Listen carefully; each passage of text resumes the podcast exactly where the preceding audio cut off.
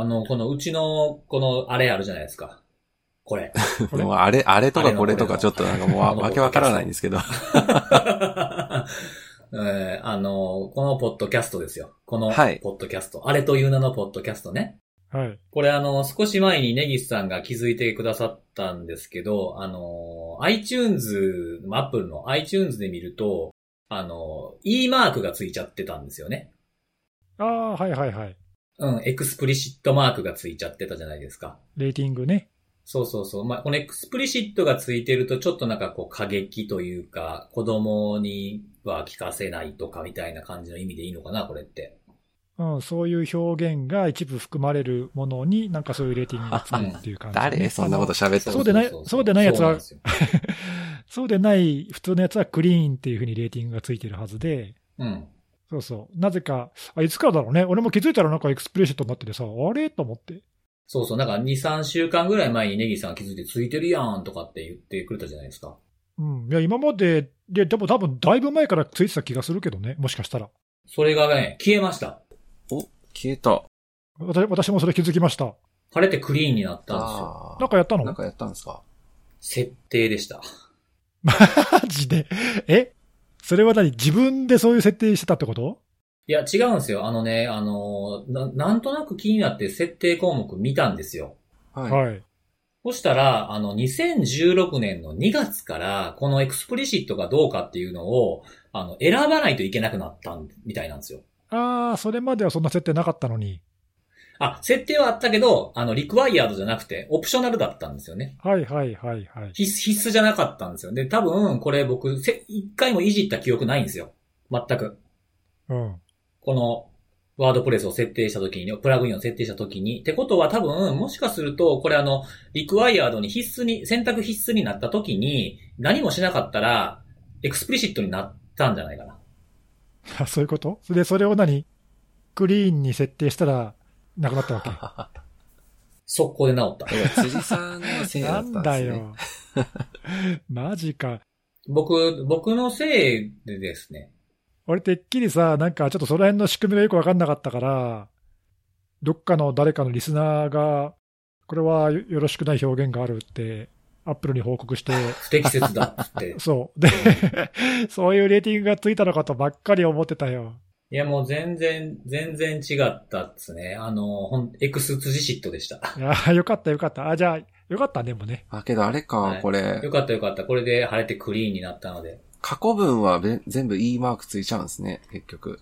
あ、そうそう、だから、チャンネルというか、その、ポッドキャスト自体からは外れてるけど、ついてた時のやつは消えないっぽいんですよね。まあ、それはしょうがないよね。い、いんじゃないですか。そうかそうか。じゃあ、まあ、原因は判明したから安心して聞いていただいて。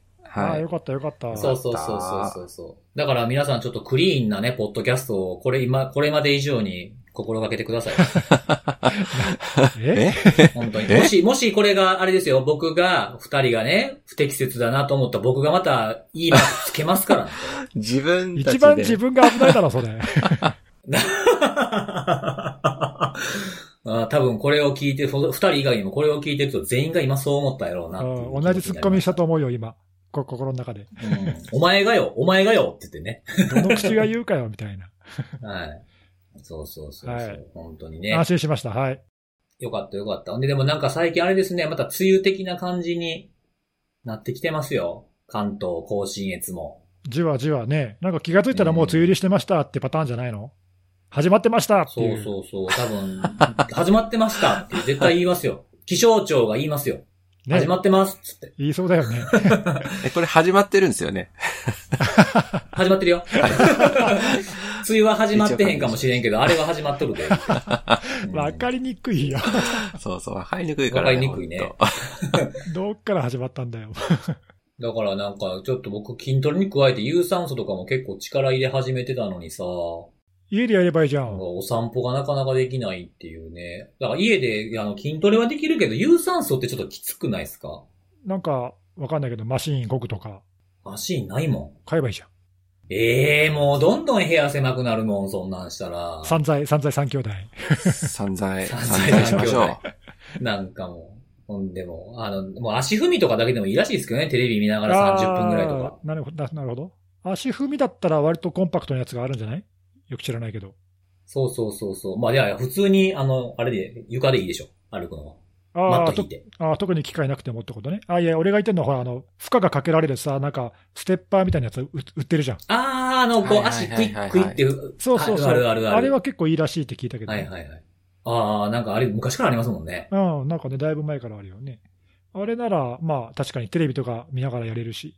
そうそう。だから、なんかこう、今までぐらいの商品にならない可能性があるから、ちょっと食事を今まで以上に気をつけようかなって、ちょっとこの梅雨仕掛けの季節。おおほおーう運動が減る分、食事も減らそうと。そうそう。食事もちょっとその油断したら、ね、結構減ったけどさ、あの油断するとまた戻っちゃうじゃないですか。はいはい。うん。なので最近すごいね、なんか卵、タンパク質系とかね、あとチーズうん。よく食べててね、すごく、あの、いいの見つけたんですよ。あの、おすすめのあれのコーナーじゃないんですけど、いいの見つけたっていうのをちょっと、紹介しちゃおうかなと思って。おううん。チータラって知ってます？チータラ。ああ、なんか聞いたことあるけど、どんなんだっけ？そのチー、チータラってあの、チーズを、その、なんていうんですか、タラの、タラで巻いてるというか、挟んでるやつえー、のことなんですよ。なんかおつ、おつまみ的な？そうそうそうそうそう。でもね、あのね、それの粗挽きブラックペッパー入りっていうのがナトリっていうところから出てて、それがおすすめ。それがおすすめなんですけど、そうそうそうそう。えー、え、それは商品名もチータラっていうの？そう、そこ。きいいと、いい質問するな。ああ、でしょ？そう、チータラってのはね、ナトリの登録商標なんです。ああ、なんかそれよくあるやつだ。で、あの、チータラっていうやつは、その、タラだけでしか挟んでないんですって。ほう。あ、正統派チータラみたいな。そうそうそう。普通は白身肉のすり身とかに、ホッケとかが使われたりするんですって。チーズタラっていう風に言われるやつは。ほあ、ごめんなさい、間違えた。チータラはごめんなさい。白身肉のすり身とかホッケが使う、混ぜられてるやつですね。う。ほうほう。そういう製法のやつ、混ざってるやつのことをチータラ。で、チーズタラになるとタラのみ。へへ、そういう違いがあるんだ。そうそうそうそう。だこれ結構、あの、カロリーもそんなにないし、味もしっかりしてるからね、結構いいんですよ。値段も安くてね、このナトリから出てるチータラ粗挽きブラックペッパーってめっちゃハマってて、2つ3つ買ったりとかして、1個120円なんですけど、結構しっかり入ってて、コンビニとかの酒のつまみコーナーとかに売ってそうな感じの。ああ、確かに。あ、そうそう、コンビニとかね、スーパーに。にも売ってますよ。そんなイメージだよね、うんこれ多分。そうそうそうそう。なんでね、120円なんですけど、結構満足感得られるんで、だいぶね、こう、お値段以上かなっていう感じですよね。今そこ、あえて突っ込まないけどさ。今、今やで。今、お値こ段以上。のために話しとんなねナトリでしょん。ね、ナトリ、それニトリやないかい、みたいなやりとりがしたかったんどうですよ。でもいい、どうでもいし まった、笑っちゃったもよう。そういうのね、いちいち拾わないよ、もう。本当ですよ、もう本当、いいが、いいがつくんでやめてください。本当に。あ、確かに、そうまたいい、これでまたいいになっちゃう。危ない危ない。危ない危ない危ない。うんはい。ということでね、あの、お便りが来ておりますよ。おありがとうございま。す。うん。そう、あの、ちょっと今おすすめ的な話をちょっと入れちゃいましたけども、前回のおすすめのあれで、看護さんが紹介してくれたグダ布団あったじゃないですか。はい。あはい。はいはい、イケアのあねれが結構ね、反響というか、あの、お便りに来てまして、へーお、うん。なんかこれすごいいいですね、みたいなとか、あとなんかググってみたら結構なんかおしゃれな感じで使ってる、なんか、そうそうそうそう。インスタ映えするやつなんでね。そうそうそう、なんかこの LED のこのキャンドルがあれば、なんかこのベランダとかでも使えますよ、みたいなのが紹介されてたりとか、はい。うん。あとはなんかね、あの、類似、類似商品とかのことをツイートしてる方もいて、モグナードっていうやつもあるらしいんですけど、まあ、グダフトンの方が良さそうだなと。ほうほうほうほいうことで。で、あの、一緒にあの、ティーライトホルダーとかを購入すると一層良さそうみたいな、ケースみたいなやつですよね。皿みたいなう。。はい、はい、はい。そう、深めの、深めのやつがティーライトホルダーっていうらしくて、浅いやつはなんかグラーシグキャンドルっていう、キャンドル皿っていうのがあったりするらしいんで。そう、そういうのと組み合わせばいいかなっていうのと、あとは週末は IKEA にグダフトン買いに行くでって書いてる人もいるんで、多分このポッドキャストが公開される頃にはもう家で使われてるんですよね、この方ね。いや、ぜひね、癒しに使っていただけると、はい。いいですよね。で、あとね、あの、僕が言ったことかなこれセキュリティ枠で紹介されそうなゲームっていうのはあれかなうちもやり込んでるあれかなうちは Xbox でしてるけどっていうのが来てまして。はい。これ多分当たってそうですね。誰かわかるけど。誰かわかるな。Xbox 枠ある、ありますからね。Xbox って言った瞬間に誰かわかるっていうね。そうそうそう。あの、ツイートで、お便りの中で、あの、バッチリ当てちゃってる方もいらっしゃったんですけど、今、ウォッチドックスですね。ああ、はいはい。ウォッチドックスの3作目のやつをやってます。お今まさに絶賛やってる最中。そうそう、あの、絶賛やってて、もうね、半分ぐらいかな。結構寄り道いっぱいしてるから、半分行ってないぐらいだと思うんですけど、あの、舞台が今回はロンドンなんですよ。おおへーで、前回はか、えっ、と、サンフランシスコやったかな、カリフォルニアやったかな。で、その前がシカゴだったんですけど、今回ロンドンってことで、あの、こ、あの、議事堂から始まるんですよ。で、議事堂に爆弾仕掛けた事件から始まるんですよ。なんかどっかで聞いたことありません？これ。なんかあったっけ、そんなの。議事堂に爆弾仕掛けてとかってあったじゃないですか。なん V4 ベンデッタなんかあったね、そんなのね。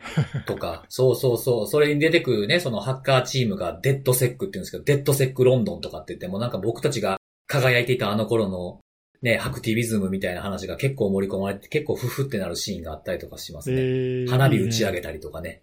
ああ、花火のシーンあったね、そういえば。あったあった。そうそう。結構ね、長く楽しめそうな感じなんで、主人公がいないっていうのがまた新しくて面白いですね。うーん。街中の人をスカウトして自分たちのチームに引き入れていろんな能力を持った人が弁護士とかもいたりとかね。そのいろいろそれぞれが特殊能力を持ってるっていうゲームなんで面白いですよ。へえ。またやり込んだら、ま、もしかしたらなんかで、ここ、ここが良かったみたいな紹介をするかもしれませんけど。なんかあれだっけ、前作とか前にもどっかで紹介してなかったっけ？なんかどっかで話した記憶記憶がある。したかもしんないですね。なんとなくね。うん。うん。相変わらず面白かったですね。はい、いいですね。で、あとね、少し前にね、あの、ポッドキャストを自社の中で やるっていう風に、あの、お便りくれた方。いらっしゃったの覚えてます？はい、いらしてましたね、そんな方。覚えてます。そうそう。そう、その方がね、とりあえず第1回目が無事終了したと。お、おお疲れやりましたね様でした。うん。そうそう。で、本、ぽ本家ポッドキャ本家でも僕らは別に本家ってわけじゃないけど、本家ポッドキャストの中でも取り上げていただきありがとうございますと、コラボできるようなレベルの活動となるように頑張りますってことなんで、1回目、とりあえず無事終了してる方に続けていってもらいたいですよね。そうですね。どんな感じかちょっとまた気になりますね。そうそうそうそう。ちょっとね、本当コラボできるような日が、はいうん、やってみたいなということで。実現したいですね。うん、なんか今回こんな感じやったとかっていうのも教えてもらえると嬉しいなと思います。はい。はい。で、最後のお便りなんですけども、えー、まだ未確定だけど、まさか自分が被害者になるとは。えー、過去大会、大会済みなんですけれども、えーせっかくの機会なので、えー顧客対応を勉強させてもらおう。ハッシュタグ、お見合い。おー。っていう うんいらっしゃいましたね。もしかすると被害者という。これね、その、僕これ使ってたサービスじゃないので、もしなんか動きがあったりとか、ユーザーにお知らせみたいな感じで連絡が来たら、可能な限りちょっと教えていただけると嬉しいかなと思います。お便りは以上です。はい。はい。ということで、本編の方に行こうかなと思うんですけども、今日はね、そうね、うん。看護さんからお願いします。はーい。じゃあ私から、はい。今週、ほんといろいろあったんですけど、ね、なんかやっぱ週末はインシデントの発表が多いみたいなジンクスというか、ジンクスでもないか。なんかバタバタ来てましたね。狙ってやってんのかね、そういうのってね、わかんないけど。なんですかね、まあちょっといろいろね、なんなんかこんないっぺんに来るんだぐらいな感じでしたけど、まあその中で、まああの、私気になったものは、まああんまり話題になってないのかなとも思ったんですけど、えー、成田国際空港株式会社ご存知だと思うんですけど、まあ成田空港やってる会社ですよね。はい。こちらの会社からですね、あの、運航情報管理システムの情報の流出についてっていう発表がされておりまして、うん。まあちょっと、あの、リリースとして出されている内容が非常に、内容がそんなに、まあ、詳しく書かれてるわけでもなく、まあ、リリース自体もうん。何行だこれ ?6 行ぐらい？の、まあ、非常にシンプルな内容なので、まあ、ちょっと続報というか、これから出てくる情報にもちょっと、あの、注意してみておきたいなっていうところではあるんですけど、うん。まあ、内容としてはですね、えー、まあ、がっつり社名出されてるんですけど、まあ、成田国際空港株式会社が委託しているというか、事業の取引のある富士通が管理する、プロジェクト情報共有ツールというものが、あの、外部から不正アクセスを受けたという報告を受けて発覚したもので、で、この情報共有ツールの中に、えー、成田空港の、えー、運航情報管理システムと、なんかこちらもですね、確かクロステックだったかな。えー、クロステックが報道している内容だと、富士通が開発したと報じられてるんですけども、まあ、あの、そちらのシステムに関係する情報が含まれており、この情報が、えー、外に流出してしまった可能性が高いという報告を、えー、まあ、富士通から受けたということで、えー、これについて発表したものという内容で、で、ちょっと、これ以上の情報については、あの、まあ、原因も、原因についても調査中と書かれている通り、まあ、これ以上の情報は書かれては、えー、ないんですけども、まあ、やっぱちょっと気になるのが、成田国際空港株式会社自体が不正アクセスを受けたわけではなく、えー、まあ利用しているプロジェクト情報共有ツールと、ちょっとこれ具体的に何かっていうのは、あの名前を出してるところはおそらくな、ないのかな？ないですね。な、今パッと見なさそうではあるんですけど、まあ、なんとなくこれかなっていうのはやっぱあって、富士通でプロジェクト情報共有ツールって言うとこれかなみたいな結構なんか有名なやつはあったりするので、まあなんか、まあそれなのかなっていうのもあるんですが、ちょっとここでは、あの、具体名はここで出てないので、具体名はちょっと出すの控えようとは思うんですけども、まあやっぱちょっと気になるのが、あの、似たような事案というか、ツールであったりソフ、ソフトウェアであったり、サービスであったりっていうところが、えー、不正アクセスを受けるなりして、そこのサービスであったり、製品であったりっていうのを使っているユーザーの情報が、えー、流出してしまうっていうケースが、なんかここ最近ポツポツポストあるなと思ってて、なんかこれがその事例に当てはまらないかなっていう心配がちょっとあるというところ。今回たまたま成田国際空港株式会社がこういった感じで発表はしたわけなんですけども、続けて出るような話っていうのが出ないといいなっていうところが、ちょっと見てて気になったというところでして、まあ直近の事例で言ったら例えば、えー、まあ直近でもないか、えー、まあ最近日本で話題になったやつで言うと、まあスカイシーであったりとか、えー、あるいは、えー、ファイルゼンであったりとか、あとトレンドマイクロとかもありましたよね。なんかやっぱりそういう、なんか日本が、あの、固有でというか、日本国内で結構使われているような製品、サービスっていうのが狙われて、不正アクセスの被害につながるみたいな事例があったりしたので、まあ、なんかそういうケースにならないといいなっていうふうにちょっと見てて思ったので、まあ、ちょっとまだ調査、調査中というところではあるので、まあ、ちょっと続報は気にしておきたいなというところではあるんですが。これ富士通は特に富士通からは何かそういう情報って出て、出てないんだよね。今のところ出てないと思うんですよね。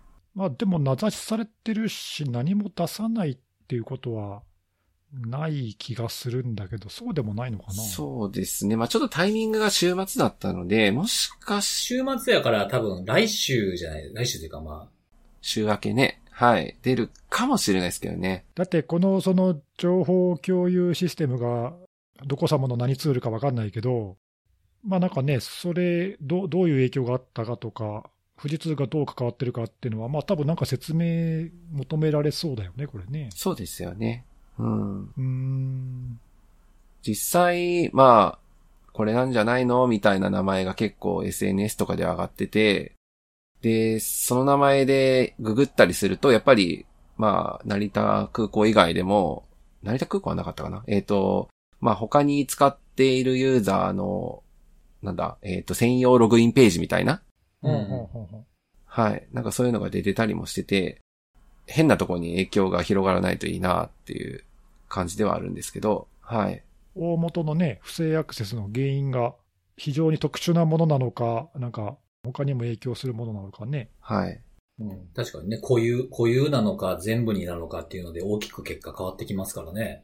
まあ、ただちょっとね、今回被害に遭ったのがやっぱり空港の運行管理、運行情報管理システム。まあなんかこのシステム自体は外からはアクセスできませんっていうふうに書かれてはいたんですけど、まあちょっとね、あの、比較的機微というか、あの、あんまりなんか公にこういうものですっていうのを説明する類のシステムでも当然ないので、ね、まあなんかちょっとその辺、はい、被害に遭っていることがまあ、可能性として見られている情報っていうのが非常に特殊な感じはするので、まあ、ちょっと気にはなりますよね、そこも。確かにね。まあ、どの程度の情報が含まれてたのかはっきりしないけど、仮に流出した情報の中にかなり重要なものが含まれてたとするとね、その外部から直接はアクセスされないにしても、空港の運航に影響するっていうと、その、まあ、例えばその重要インフラへのテロとかさ、はい、はい。ちょっとまあなんかあの極端極端なことを考えると、そういう影響も多分考えなきゃいけないようなそうそうそうそうそういう。内容ってことだよね、多分ね。はい。はい。まあ、そこまでその重要なものではなければ、まあいいのかもしれないけど、多分そういう、こう、多分のも含めて調査してるんだろうね、きっとねで。しょうねだ。って場合によったら、そのね、その運行情報管理システムの、なんちゅうか、やり方っていうか、情報とかも、その流出したのに影響を受けないようになんか変えるとかさ、わかんないけど、はい。はい。なんかそういうのも出てきそうだよね、なんかね。はい。いやー悪用されないようにとかね。そうなんですよ。これ見てて思ったのが、なんかつい最近あったあのーコロニアルパイプラインの事例なんか、なんかこれに近いなと思ってて、まあ別別に運行管理が止まったわけではないんですけど、成田空港に関しては。うなんかその IT の影響が OT 側、その、なんかその、なんだ、制御システムとかそっちの方にはい。うんうん。まあ影響が見えないからとかっていう、そういった経緯で、えーちょっとい、まあ安全側に倒そうみたいな、やっぱり考え方がやっぱり重要インフラ系って、すごいあるじゃないですか。ね根本的なところとして。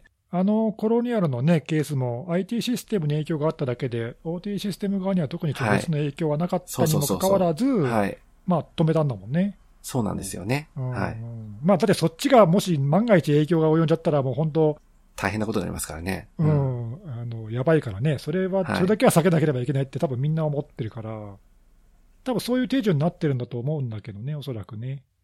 なるほど、そういう影響もあり得ると。はい。いや、なんか度数というか、その、しそっち側を止めたかった、止めたいみたいな思いがあって、まあ、直接は当然、さっきも言ったように、まあ、インターネット繋がってないとかっていう話もあったりするので、直接は攻撃難しいにしても、間接的な影響で、なんかそういうところに、あの、影響を及ぼすみたいな攻撃のやり方っていうのが、なんていうか、あの、パイプラインの事例で 結構、はっきり出てしまったので、まあ、コロニアルの件はさ、あのたまたまっていうか、その何、まあ、本来狙うべきじゃなかったところを、まあ、狙ってしまったみたいな、はい。狙ってやったわけではないですけどね、ねあれ自体は。止めてやろうっていう話じゃないんですけど、はい。あ。ったよね、たまたまちょっとまずいところで行っちゃいましたみたいなさ、雰囲気だったけど、今回はどうなんだろうね、その誰がどういう目的でやったかによって、もしかしたらそのその空港管理会社ってことは分かった上で、ってか、空港管理情報、なんだっけ、運行情報管理システムですね。空港情報管理システムのデータを狙ってそこに行ったのか、たまたまなのかね、それによってもだいぶ違うよねで。すよね。ちょっとわかんないですね。。分かんないいよね。うん前哨戦かもしれないですからね。そうそうそうそうそう。ね。このね、システムに関係する資料がダウンロードされたってことは、それを見て次のっていう、これが取っかかりなのかもしれないっていうところを考えると、その資料に書いてあった内容によっては何かを変えたりとかっていうアクションをかなり取らないといけない可能性ありますよね、これね。そうですよそうそうね。まあ、ただね、その被害を受けた側からすると、目的って結局分かんないので、うん。たまたま流れ弾当たっちゃったのか、そうじゃなくて本当に狙われたのかっていうのが、まあ、その攻撃手法とかから分かればともかく、分かんなかったら、流出した情報を見て影響判断するしかないので、これはたまたま、うん、たまたま流れ弾当たっただけだから気にしなくていいわとはならないと思うんだよね、多分最悪の事態を想定しておそらく対処するはずなので、そう考えると、もしかしたら影響大きいのかもしれないね。ちょっとわかんないね。なんかこう、昔、そのメールの、メールの添付ウイルスがむちゃくちゃ盛んやった頃とかってよく言われたのが、日本語の壁みたいなこと言われたことあるじゃないですか。ああまあ一時期、もう今となってはもうないけど、うん、ありましたよね。言語の壁が大きいってね。そうそうそう。でももうこうなってくると、アプリケーションとかになってきても、もうそういった言語の壁みたいなものが全然なくて、ドメスティックなものだから、まあまあ、世界的に見たらリニッチやし、みたいなものが通用しなくなってきてるなっていう感じもこれを見てちょっと思いましたね。最近の流れとして。確かに。はうん、ちょっとこれはどういう、ね、まあ、調査中っていうふうにね、あのー記事の中には富士通株式会社にて現在調査中だから、これ何かしら出てくるのをちょっと期待しとして待つって感じですかね。そうですね。続報1回ぐらいは出そうな雰囲気ありますよね。そうですね。まあもし出てね、なんか有益なもんだとか、多そうだったのかみたいなものがあったら、またここでも取り上げていただければと思います。そうです。ね。はい。はいわかり。ました。じゃあ次は僕に行こうかな。はい、お願いします。はい。はい。えー、僕はですね、えー、ちょっとなんか最近またランサムづいてる感じがしてて気が引けるんですけど、ランサム関係の話をちょっとさせていただきたいんですが、ランサム付いてるって何なんですか？えなんて？いや、いや、なんでなか言もなんいです。いやいや、気にしないで、気にしないでいいよ。のーはい大丈夫ですはいはいはいはい。頑張るぞ。頑張って喋っていくぞ。うん。あのーまあ、どんなランサムがとか、このランサムはこんなんですとかっていうのではなくて、えー、まあ、僕ちょっと今年、去年ぐらいからずっとこう気にしながら、えー、やっているようなテーマなんですけど、ランサム被害を受けたか、あの、組織の、えー、対応に関するお話をちょっと今日は紹介したいなと思います。おうで、えー被害を受けたのは、えーボリューっていう会社なんですけども、ここは、あの、エネルギーのその生産、取引、流通、消費とか、そういったものの自動化、そして最適化をするようなソフトウェアを提供している会社なんですね。なので、えー顧客とかには、その、まあ、下水、上下水道だとか、建設だとか、あと電力関係とか、そういった、まあ、インフラを担っているようなところも、えー顧客に入っていて、で、拠点自体はたくさん、えーノルウェーとかスウェーデン、デンマーク、フィンランド、いっぱいの、あの、拠点があって、多分ね、ネギスさんとか、えー、看護さんが知っている会社だと、えーえ、え、エネル？エイネル？っていうところもここの顧客だそうです。あの、スネークにやられたっていうふうに言われてた会社ですかね、エイネル。はいはい。うん。まあ、じヨーロッパの重大ユーティリティ企業と言われるようなものがあるそうなんですが、そこのうちのなんか8つぐらいはうちのお客、お客さんですみたいなことが、このボリューのサイトには書かれてありました。で、ちなみにボリューは、えーまあ、いっぱい拠点があるって言ったんですけども、本社がどこにあるかというと、ノルウェーのオスローにあります。おうなんかノルウェーのオスローランサムって言ったらなんかピンとくるような過去の事案ないですか？なんか、ありましたね。アルミニウム方面で。ありましたね。はい。ノルスクハイドロっていう会社がありましたけれども、えーそう、そこの会社と同じぐらい、えーもしかしたらそれ以上かもしれないですけども、えーすごく対応の内容が良くて、透明性の高い対応をされてたというふうなところがありまして、それをちょっと今日紹介したいなと思って、へえー、それは、あれだね。たまたまなのか、そういう、なんだろうね、お国柄なのかね、わかんないけど、ね。いい、いい対応が続くっていうのはね、何か理由があるかもね。そう、あの、文、文化的にそうなのか、もしかするとそれを支援するような、ほら、国のそのエネルギー関係のサートとかあったりするじゃないですか。そういうところの指導がいいのかどうかちょっとわからないですけど、まあ、また同じ場所でしたというふうなところなんですね。はい。で、えーまあ、これ、あの、いろんなリリース、アップデートをすごく細かく、えー出してきてくれているんですけども、事件が起きたのが、えー2021年今年の5月の5日に事件が起きたそうなんですね。で、えー一番初めのリリース、えーリリースはまあアップデート情報ですね、は、えー5月5日の、えー昼の3時には出してます。現地時間で。めちゃくちゃ早いんですよね。うん。で、あの、一個一個、アップデートの内容を紹介していくとですね、ちょっと時間が足りないので、これは多分あのブログにまとめて出す案件かな。お、お、おそらくこれを皆さんがあの聞く頃には、今ちょっとあの下地を作ってはまとめている文章があるので、それをブログに落とし込んで、皆さんがこれ聞く頃には多分公開できるようには頑張りますけれども。素晴らしい。それを読んでいただくとしてですね、あの、ほここが良かったなっていう点をちょっと紹介していこうかなと思います。はい。まず一つ目は、その公開がやっぱり早かったっていうふうなことと、えー、まあ数時間、まあ10時間とか数時間ですかね、1日経っていない間にもかかわらず、もうランサムですというふうにもうそ先に言っちゃってるうん。っていうふうなところ。まあめちゃめちゃ早かったっていうことなんですよね。で、その対応内容が早かったっていうふうなところがまず一つ目なんですけれども、えー、ランサムウェアっていうことも明記してて、で、後に何のランサムだったかっていう名前の公表もしています。えーちなみに感染したのはリュークいうやつですね。で、その対応内容が、自分たちのアクションだけじゃなくても、顧客にこういう風にしてくださいとか、例えば自分たちのシステムと繋がっていたものがあるんであれば、そのパスワードの変更をしてくださいとか、そういうことを、えーアップデートにも含めつつ、顧客にも連絡をしたみたいなことも、えーそのアップデートの中に含めて書かれてあるんですよね。何をしたかっていうのがすごくわかりやすいっていうのと、あとはそれは自分たちがもしその立場になった時に、あ、こういうことをしないといけないのかっていうのが、え、わかりやすく、え、読み取れるような内容でした。まあ、即日っていうのは結構ね、あの、なかなか多くの場合って事件把握してからとか公表されるケースが多いと思うんですけど、まあ、少なくないと思うんですけど、ちょっとなんか1ヶ月ぐらい経ってからこうでしたみたいなものをまあまあザラにあるかなっていうようなことを考えると、えー、どうしてもこう、確定してから言いたいっていう気持ちももちろん見ててわかるんですが、こういうふうにパッパッと出していくっていうのも良かったかなというふうに思います。で、その早かったっていうことに加えて、アップデートページとリリースを出すページをちゃんと分けていて、アップデートのページが主になっていて、そこからリンクするっていうふうな形に途中から変わってるんですけど、まあ、情報を頻繁に、えー、公開をするというふうなことをしてました。えちなみに、え5月の5日からですね、17日までのアップデートが今、え公開されてるんですけども、え13日間の間で19回情報の公開をしてました。お1日1回以上なんだね。すごいペースですね。あ、そうですね。3回とかもありますね。すごいね。で、その情報公開するときも、アップデートとか、あの、カテゴリーをちゃんと分けて書いてくれてるんですよ。タイトルに。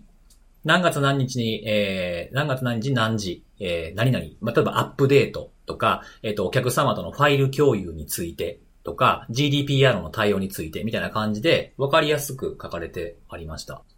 で、えー、5月6日、次の日ですね、えー、事故の起きた次の日の予告みたいなものが出ていて、次の日の5月7日からは毎朝9時半から、えー、ズームを使って、ウェブキャストを、えー、使って日時の報告をします。っていうふうなことをしてて、実際にやっていました。それぞれの関係しているセクターの方々が、えー、持ち回りで説明をするっていう、毎朝15分ぐらいの動画で配信して、えー、アーカイブも、一部見えなくなってるんですけども、いくつかは、えー、まだ見れる形で、えー、置いてあったと。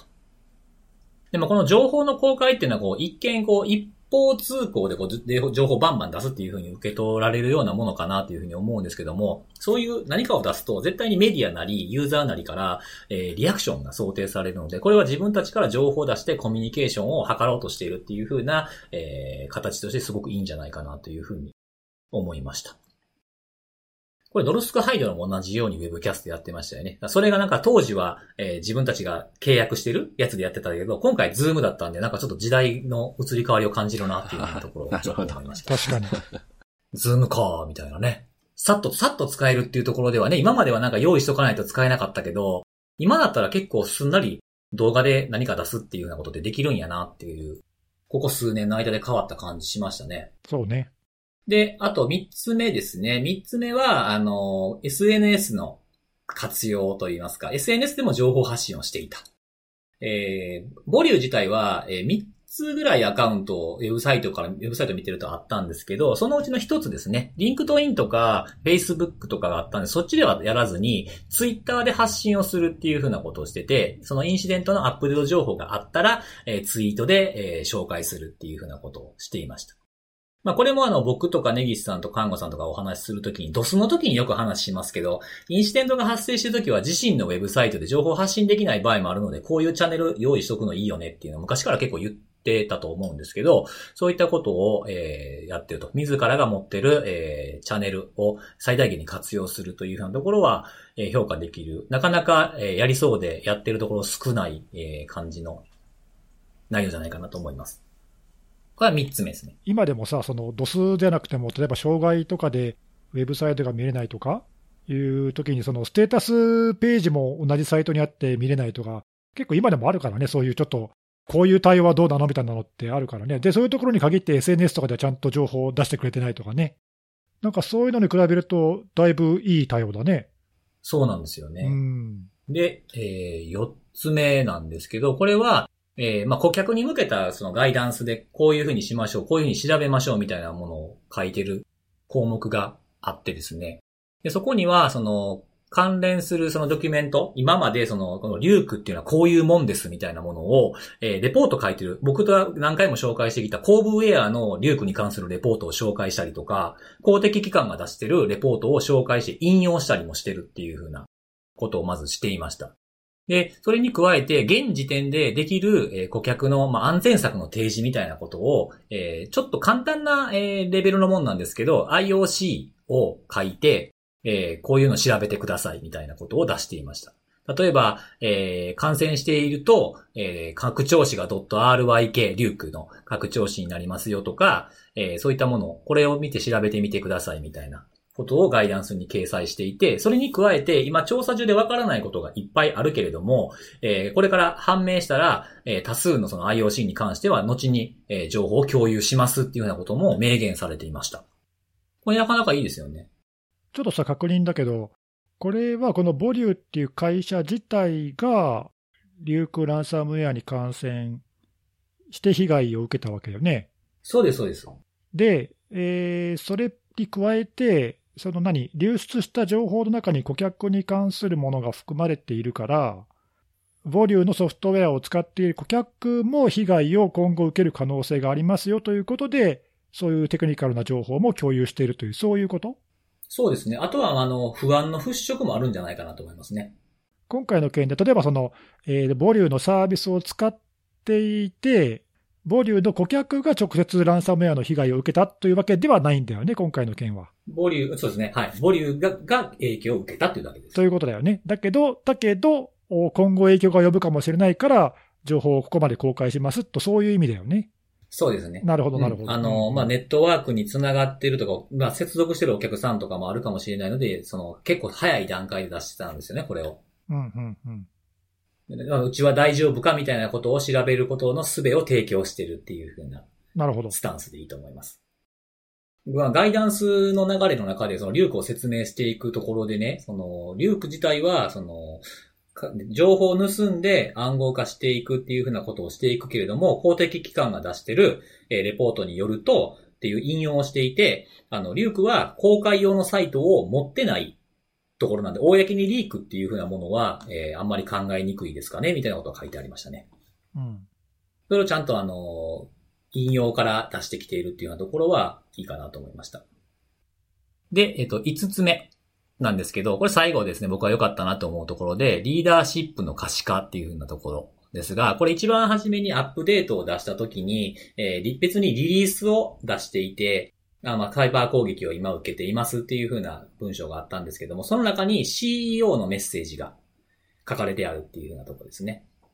多くの場合って、大体のえリリース文章とかお詫びみたいな形だと、え資料の右上とか、ページの右上とかに代表取締役何々みたいなことが書いている程度で、組織のリーダーが、まあ、指揮を取ってるんだろうなとか、判断してるんだろうなっていうことは、案に想像できたとしても、その存在を外から見えたり意識するケースってあんまり僕見かけないなっていうふうに思うんですよね。そういったことに、その、あの、リーダーの文章をちゃんと掲載するであるとか、あとはこのアップデートのページを一番下の方までスクロールしていくと、この件に関するお問い合わせ先っていうところが、CEO と CFO のメールアドレスとか電話番号が掲載されてるんですよね。まあ、実際に直接受け取って話をしてくれるのかってそれはちょっとわからないですけれども、そういう姿勢っていうのはすごくいいんじゃないかなっていうふうに思いました。ちゃんと、えー、リーダーとなるべき人が、えー、当事者となって指揮を取ってるんだっていうのが外から意識して見えるような形を取ってるっていうのは素晴らしいんじゃないかなっていうふうに思いました。ちいさんはこれ早速電話してたの？電話してない。喋られへんもん。繋がんのかな？まあまあでも、あの、メディアとかならともかく、あのね、冷やかしで電話するのは迷惑になるからね、やめた方がいいと思うんだけど。まあね、まだ、まだ今ね、オンゴーイングですからね。でもまあもしね、あの、いろいろ全部が明らかになった後聞きたいことがあったら、ちょっと英語でメールしてみてもありかなとは思ってます。いいっすね、それは。聞きたいこと、うん、まだこれからの出てくる情報に応じてね、聞きたいことがあったらちょっとメール、まあ返ってくるかどうかは別にして。なんか前ほら、ツイッターで問い合わせしたら返事くれたとかいう会社もあったじゃないね。あー、えっと、えっと、えっと、運送、海運会社的なやつでしたっけ？なんかね。ねそうそう、そういうのもあったよね。なんか。物流の会社か。物流の会社でしたね。そうそうそう。ちゃんと返事くれたやつ。それもランサムでしたよね、確かね。そうですね。うん、ノットペトやかなんかやったかな。確か。うん、そう。で、これ今ね、5つ良かった点挙げたんですけど、これね、全部ね、ノルスクハイドルと共通してるんですよね。うん、なんか聞いてて思った、それ。うん。そうそうそう。だからすごいフラッシュバックするなと思って。だこういう情報公開するっていうのは、自分たちを守るためにもなるんじゃないかなとは思いますね。うん。出してしまって、ランサムなんか特にそうじゃないですか。なんかどっかの、例えばね、あの、ウイルストータルとかに上がってたファイルを解析されされて、その中身に社名があったからって、そっから発覚するとか、リークサイトに載ってからリリース出すとかって多いと思うんですよね。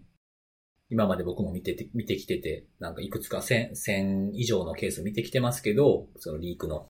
そういうのからすると、自分たちでこういったことをコントロールする、制御下に置くっていう意味でも、先出しする、先に出してしまうっていうのはいいんじゃないかなと思うんですよね。なかなかやらないけど。まあ、確かにね。うん。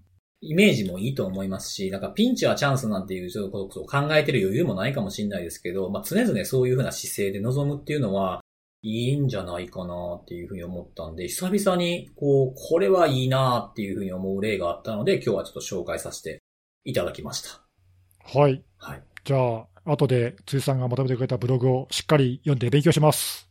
あありがとうございます。はい。ということで僕からは以上なので、えー、次のお話は、えー、ネギスさんお願いします。はい。えー、今週はですね、まあ、今週もかな。あの、パスワードネタをちょっと紹介しようかなと思うんですけども、ほいほい。えー今週ですね、Chrome のパスワードマネージャーに、まあ、Google が新しい機能を追加しますという記事を書いておりまして、これなかなかいいなと思って、あの、ちょっと紹介したいと思うんですけども、何かというと、Chrome のパスワードマネージャーって、まあ、まあ、僕らはね、あの、専用のパスワード管理ソフトを別途使っているので、まあ、あんまりブラウザーのパスワード管理の機能とかって、まあ、使ってないかもしれないんだけど、まあ、僕は使ってないんだけど、うん。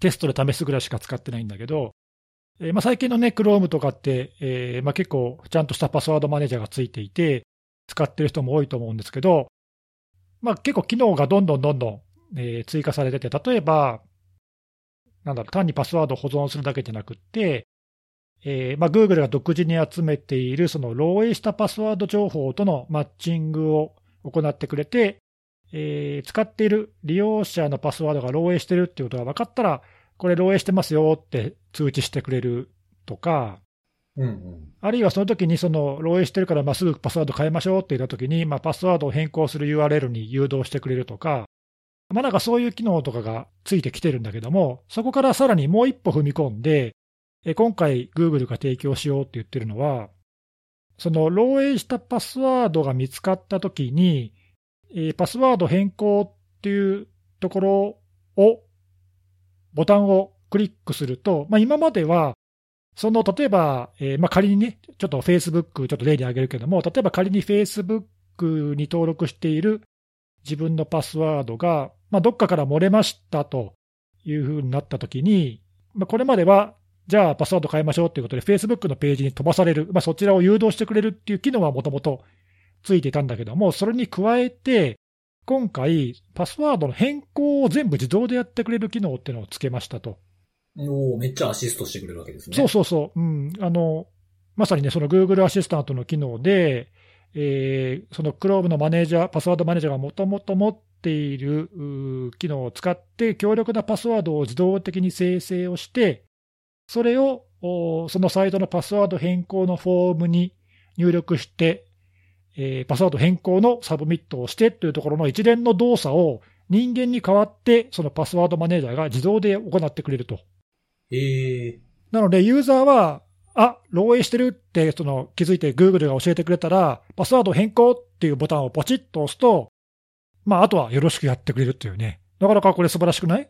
すげえ。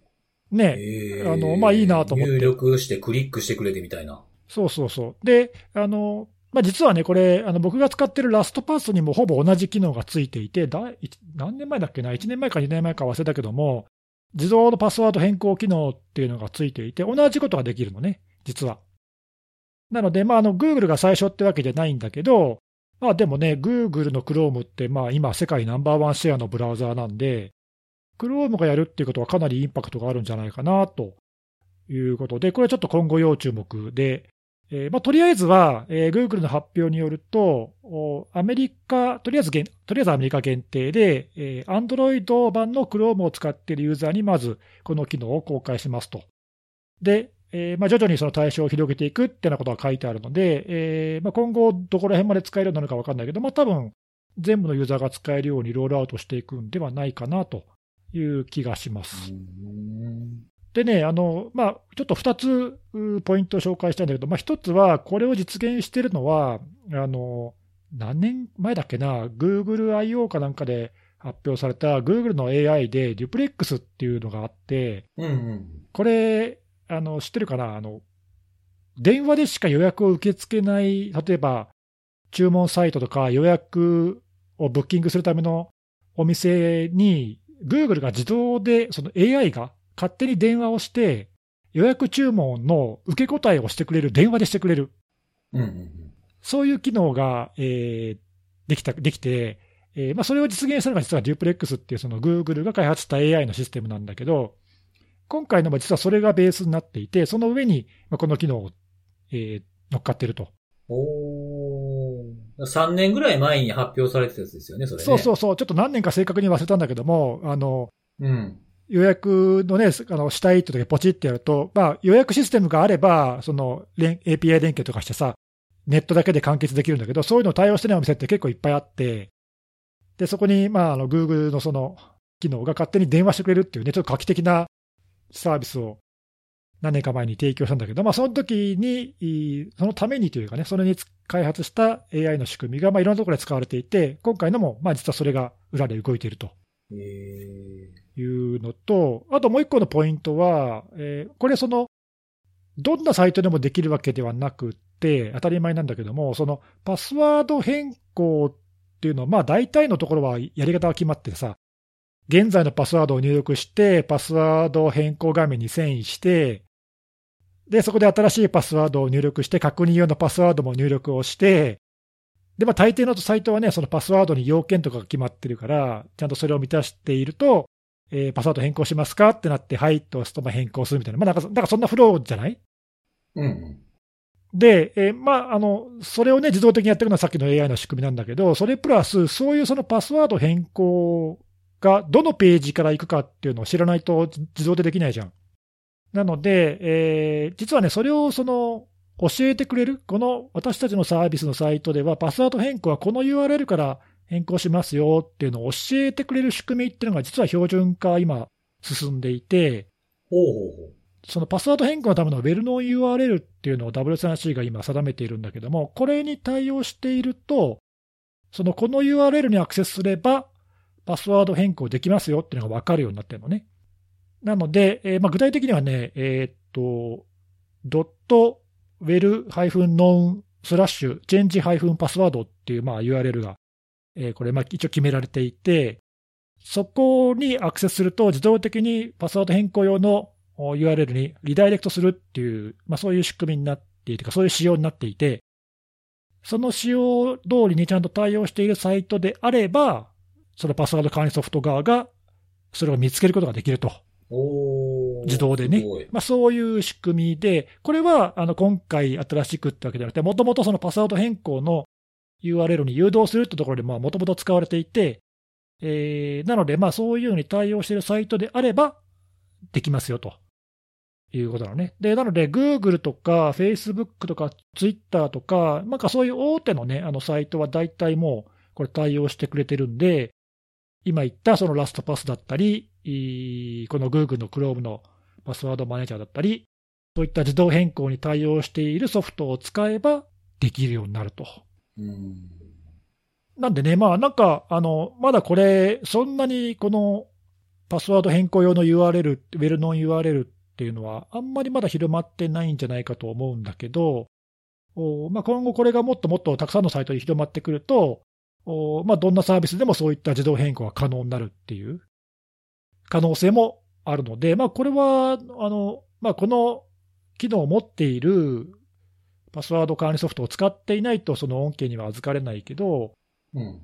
まあ、みんなが使うね、そういうツールがこういうのに対応してきて、サイト側もそれに対応してくるようになってくると、まあなんかいいなと。ワン、ワンタッチでね、ポチってやれば、勝手に強いパスワードに変えてくれるって、こんないいことないじゃない？いや、そうですよね。なんか。そうそう、パスワードがなくならないうちは、こういう方向で、こう進化していくのもありだなと思って。はい。なので、えーまあぜひ、あのまあ、まだちょっと日本のユーザーには届いてないけど、お Chrome でパスワード管理やってるぜっていう人はですね、ちょっとぜひ使ってみてほしいなと思いました。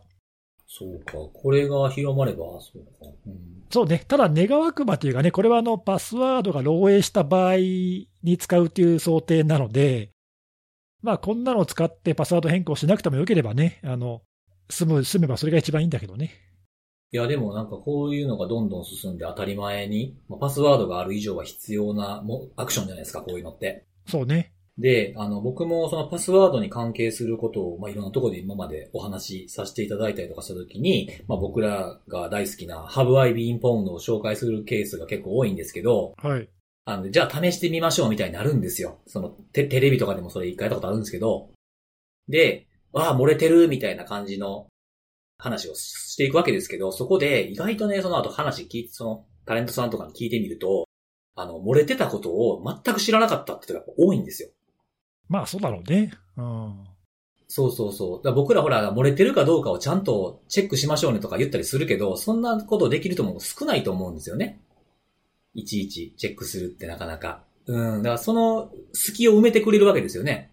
うん、そうそう。そういうチェックサイト仮に使わない人でも、多分その、漏洩したサービス側からの通知とかは届いているはずだと思うんだけど、まあそういうのもね、見逃してたりだとか、海外のサイトとかだとスルーしがちみたいですね。ね、英語のメッセージが来てるから何何のことか分かんないとかね、そうそうそう。逆に怪しいと思っちゃって何もアクションしないっていうケースもあるんで。実際そういうフィッシングってあるからね、うん。その間を埋めるっていうのは攻撃する機会をかなり短くできるからすごくいいんじゃないかなと思いますね。確かに。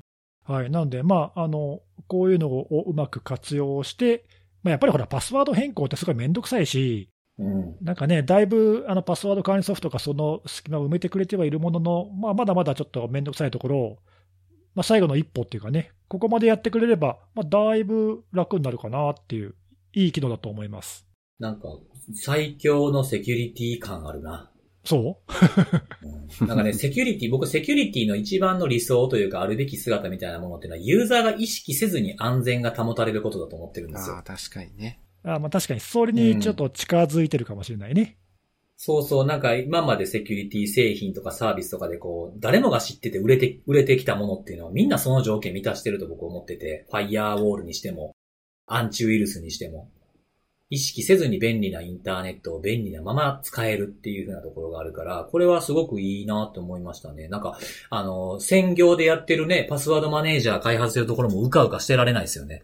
そうね。うん、そうそう。まあ、あの、さっきも言ったけど、ラストパスだとか、あとなんだっけな、どれだったかな。ワンパスワードはなかったっけ？ない、ないんじゃないかな。なかった？仕様のやつでいくつかこの手の機能ってもうすでに実装されているので、通知はしてくれますけどね。うん、もしかしたら今後こういうのって、あの、標準的に備わってるべき機能ってなるかもね。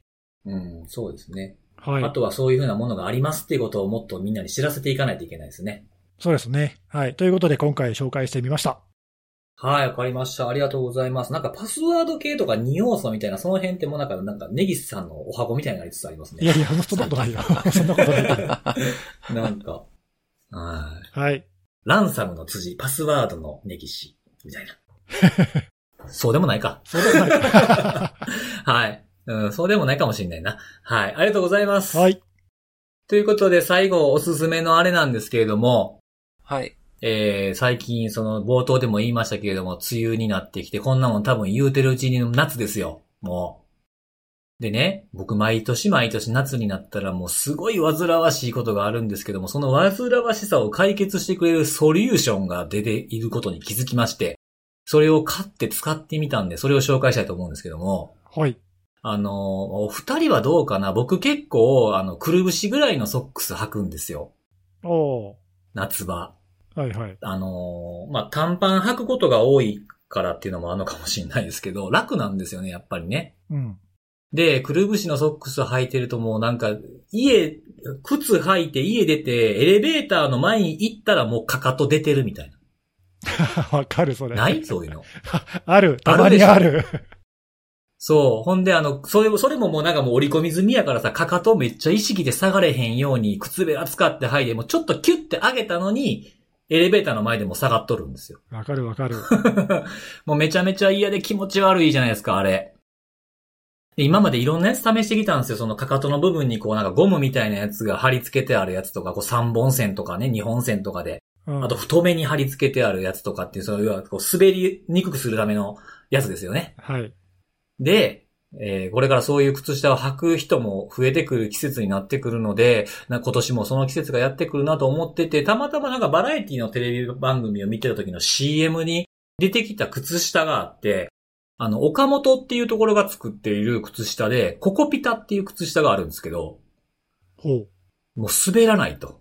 で、色、しかもいろんな色、いろんな形、深履き、浅履きとかっていっぱい男性用、女性用とかっていろいろあったりする、ラインナップもいっぱいあるんですけど、それを買ってみました。そこは何？あの、ソックスとかを専門に扱っている会社なの？あ、いやいや、それ以外のものもいるいくつか扱ってるんですけど、そういう繊維系のやつとかですよね。扱ってるんですが、その CM やってるのはそのココピタを結構やってて、まあちょっと深夜の番組、まあ11時、12時ぐらいの番組の合間に流れてたんですけど、これ良さそうやんかと思って買ってみたんですよ。で、開けて、届いたから開けて、見たら、あのーかかとのところが今まではこう横に3本線とか太めに貼ってるっていうものが多かったんですけど、ここのやつは、あの、この字型が逆さまになってる感じ。開いてるところが下。え、どういうこと？こ、こ、こうあるでしょ？こう。カタカナのここうあるね。う。うん。カタカナのこうを下に向けます。開いてる方を。はいはいはい。要は四角形の下の辺がない感じ？ああ、なるほどなるほど。うん。その形にやられていてですね。横向きだけじゃなく縦向きにもそのズレを止めるようなのが、この字型についてると。ああ、そうそうなるほどね。ちょっと説明じゃ分かりにくいけど、はいはい、うんうん。そうそうそうそうそう。で、あのーそれを履いて、散歩に行ってきました。1時間半から2時間ぐらい。どうでした？全くずれなかったですね。全くずれないです。おおすごいね。いや、もうめちゃめちゃいいですね。いや、めっちゃある。なんかこれ、なんか分厚めのやつとかもっといろんなパターン出てきたらいいのになって思うぐらい、かなり良かったんで、あの、煩わしさから解放されると思います、これは。素晴らしいね。追、追加で、追加で3つ買っちゃいました。すごいね。なんか今、サイトを見たらい、いろんな靴下のさ、あの製品があるから、これなんか靴下とかの、もともと専門の会社なのかな？もしかしたら。そうなのかな？なんか僕も初めて知ったんですよね。へえ、なんかすごいね。なんか、なんで、え、お二人はそういうくるぶしぐらいのやつ履きます？あ夏夏場はしょっちゅう履くよ。あ、本当ですか？ぜひ試していただきたいな。っていうっていうかな、夏場はそれしか履かない。ああ、まあ僕もそうなんですよね。まあ浅めの靴の、僕ロ、ローカットの靴しかほぼ買わないんで、普段。よほどのことがないと買わないから。確かにハイカットの靴にその靴下はちょっと厳しいよね。い、いら、いらないんで、普通に、普通のソックス履くやろって話ですから。うん。そうそうそう。でももう僕持ってるうちのほんと9 95%ぐらいはローカットなんで、僕の持ってる靴って。ずーっともうこの問題がついて回ってたんですよ。解決したじゃん。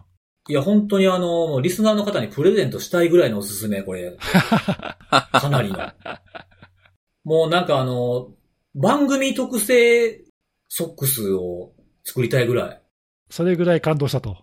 うん、なんかほら、僕ちょっと最近考えてたんですよ。番組特製ステッカーとかでも作っちゃおうかなと思ってた時に、番組特製ソックスめっちゃおもろいなと思いながら。おもろいね。あ、でもさ、ステッカーって言えば、昔、なんか作ったことあるよね、そういうのね。名乗りますステッカーですね。なんかアノニマスと疑疑われるので、アノニマスですかって聞かれるから。そうそうそう、ちょっと良さそうなんで、もし、えー、かかとずれずれ問題にお悩みの方いらっしゃいましたら、まあ一足ぐらいちょっと買って、アマゾンでも売ってるので、結構でもね、なんか人気みたいで、いろいろなんかそのサイズはないですとか、この、あの、色はないですとかっていうのがあるから、早めにちょっとチェック、気になる方はチェックしてみた方がいいんじゃないかなと思います。はい。はい。ということで、私からは以上でございます。おすすめのあれでした。はい。はい。はい。えー、時間も、かなり今回もちょうどいい感じの時間ですね。慣れてきたな、この感じね、もうね。だいたいいい感じで誤差に収まるよね。そうですね。うーん、そうそうそうそう。狙ってるわけではないんですけどね。そうそう、全然狙ってないですよ。なんか、ほぼ時間見ずに喋ってますけどね、いつも。はい。ということで、えー、今日はこれぐらいですかね。はい。はい。じゃあ、そんな感じで皆さんまた来週のお楽しみ、お便り待ってます。バイバイ。バイバーイ。